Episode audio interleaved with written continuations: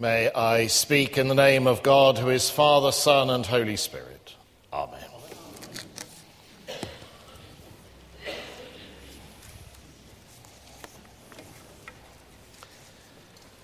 Two texts this morning, um, one from each of our readings. How can we thank God enough for you in return for all the joy that we feel before our God because of you? And then from our gospel, there will be signs in the sun, the moon, and the stars. On the earth, distress among nations. People will faint from fear and foreboding of what is coming upon the world.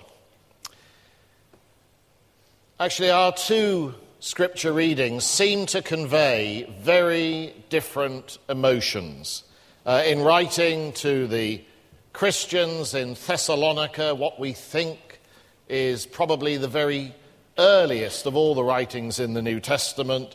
Paul declares delight and thanksgiving for their faith in God, and he sounds full of hope in the gospel. He sees God's faithful people increasing in their love for one another and for God Himself. They're abounding in good works. And in all sorts of ways, it's just the right sort of reading for this pastoral visit, this confirmation because I delight to come to you as my brothers and sisters in Christ. And I'm privileged to confirm those who've responded to Jesus Christ and abound in his love in this church. We gather today in hope and expectation, just as Paul wrote to those Christians in Corinth. We thank God. And then we hear our gospel reading, and it speaks of distress among the nations. You think of the very way it began in Luke 21 25. Signs in the sun, the moon, and the stars, on earth, distress among the nations. We recognize it. We recognize it. It talks of the roaring of the sea and the waves the threat of water overwhelming the people, a very real threat, of course, with rising sea levels in some parts of the world today. And yet, and yet it's no natural disaster that's predicted here. There are signs in the sun, the moon, and the stars. There is fear and foreboding of what's coming upon the world. It says, For the powers of the heavens will be shaken. Well, there are plenty of wars and rumours of war in our world today which um, would undermine any facile sense of security and well being among any of us. There's something even greater predicted here. It is the coming of the Son of Man, the end times when Luke writes, You know that the kingdom of God is near. We're told, Heaven and earth will pass away but my words will not pass away. And we're warned to be alert for the signs of the times, to look more deeply into our experience and the state of the world. We're told to trust in the word of life, Jesus Christ, whose words will not pass away, even though every civilization, and including ours, remember, every civilization will die. And indeed, the sun will run out of energy. We know that. Ours is a finite world, but God is infinite. God is infinite, infinite love. Well, there's some sober themes for a confirmation. Um, the bishop's meant to come and cheer you up. But uh, Advent Sunday is, of course, somber and hopeful. And the two are not at variance. Our world often thinks they are. It thinks that anything that's somber lacks hope. But our hope in Christ isn't based, praise God, upon this being the best of all possible worlds. It's based upon the promises of Christ, and they do not fail. And today, those being confirmed will make promises. Although they will know as they make them that being human beings, we often fail to live up to the promises we make. But the key part of this service, of every baptism, every confirmation, is about the promises Jesus Christ makes to us. His love for us is eternal. His saving power is assured. And that's why we thank God for each other and for Him. Paul wasn't writing to those first Christians in Thessalonica saying, What really good chaps you are. He was thanking God for what Jesus Christ was doing in them, not out of thanksgiving for their moral security or probity. And one of the noticeable things in Advent services is that there are lots of references to light. And actually, that's true for baptism and confirmation as well. Um, those being confirmed, you'll hear later in the service, are invited to walk in the light and obedience of Christ. And later we will light the Advent wreath. Even churches not much given to candles, I notice, now have Advent wreaths, you know. You even find them in Methodism, so no, no wonder they're at Holy Trinity. Um, it's a reminder, of course, that the people who walked in darkness have seen a great light. December, of course, in our country is a dark month. But late in this next month will come the symbol of light in the darkness of our world, the Christ child. And the birth of children always brings hope. And it's not simply the promise of a new generation. The faces of children burn with expectation Children are very strong on promise. And that's why grown ups, often weighed down by too many worries, frequently fall silent in the presence of the newborn. Have you noticed how that happens? When a newborn child is presented to an adult the whoops of joy are often followed by a stillness, a silence. What can you say in the presence of the gift of life? But sometimes that silence, of course, is caused by a knowledge that this is a dark world into which children are born. It's a world of suffering and sorrow. And there's a darker side to human nature too. That's recognized in every baptism, every confirmation. There's lots in us to redeem. And we all have darkness within.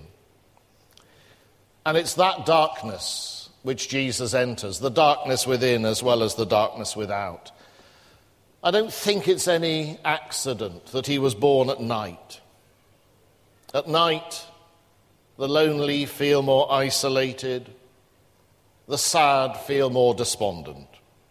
And with the dawning of the day often comes just a flicker of fresh hope. And for us, the light is Jesus Christ, who has called us, you and me, called us out of darkness into his marvelous light. We often take light for granted.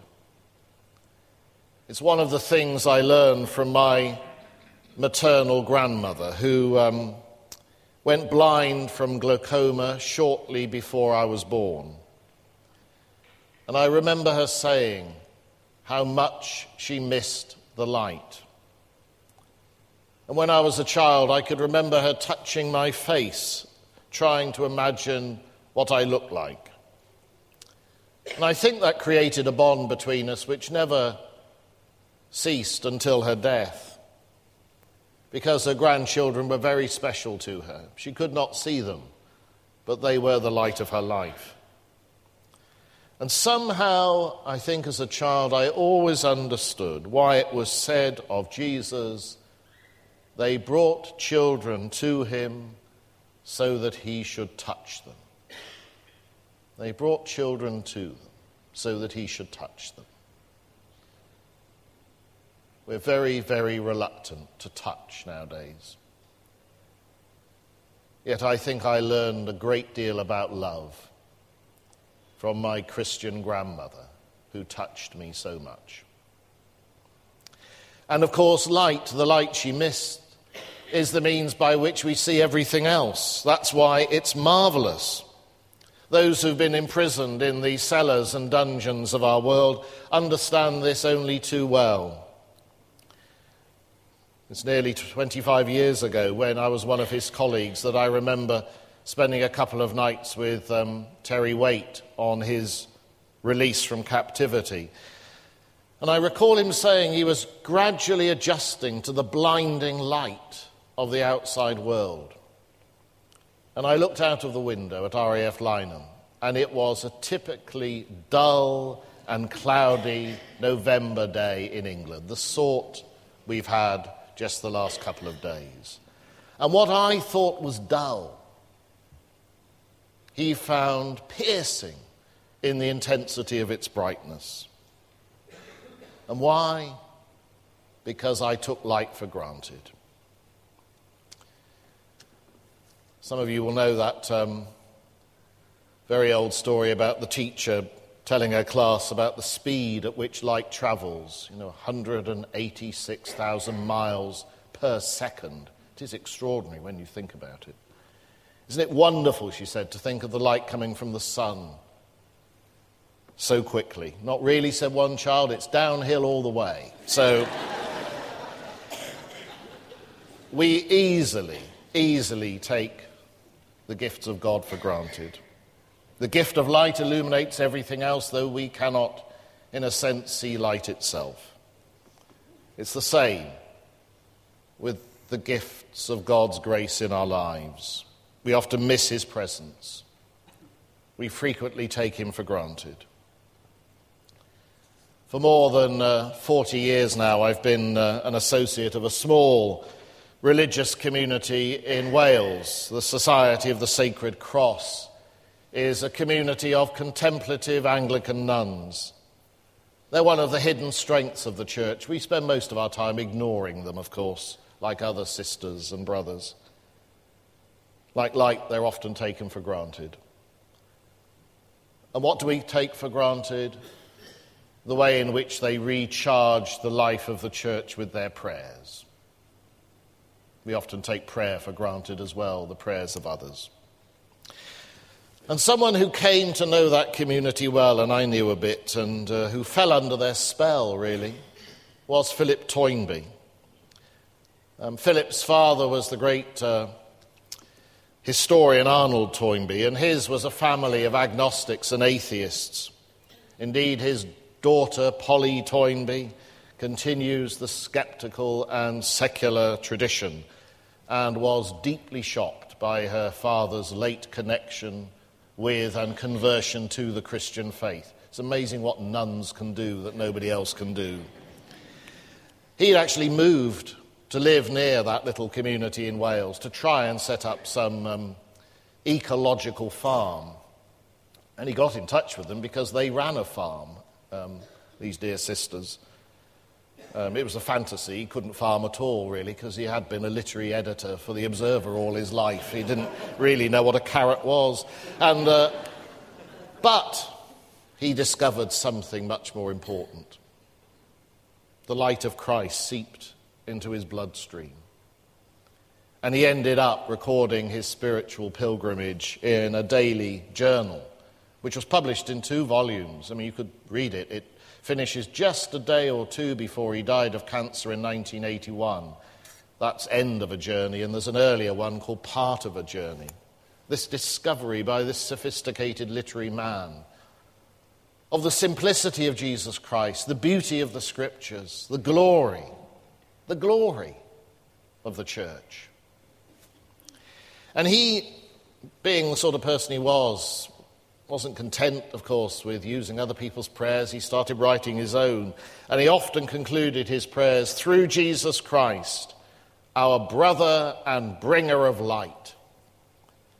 And as he lay in his hospital bed, knowing he was going to die, it occurred to him Jesus wasn't just a bringer of light, he was a light. And he went on to say, Jesus of Nazareth, that scarcely visible young man in history from whom light streams forward into the New Testament, into the early church, and into all later history.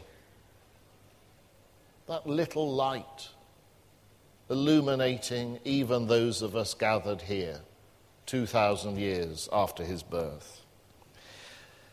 And uh, Philip Toynbee knew that perpetual winter and continuous night would be unbearable, not just physically, but spiritually too. And of course, he came to discover that the greatest source of light, of marvelous light, was Jesus Christ. The light of Christ shines into the darkest recesses of our lives. And in this baptism, in this confirmation, in the breaking of bread this morning, we see Christ's light shining here in this city of Norwich this morning. The light of Christ came clothed in the weakness of a child. Jesus, remember, needed human protection and warmth for his very survival, as did every one of you and me. We would not be here if some other human being had not cared for us when we were born. It's no surprise that the church has often used flickering candles as signs of the light of Christ. They're very easy to extinguish, but they burn with light. And a small light can lead us through the darkest places of our world. Most of us, most of us are not going to be privileged this side of eternity to see the full dazzle of divinity because the total glory of God belongs to the life of heaven. But, praise God, we have enough light to guide us. Enough light to guide us. Come, follow me, says Jesus Christ the light. And we praise God that those being confirmed today are doing just that. So, how can we thank God enough for you in return for all the joy we feel before God because of you? Amen.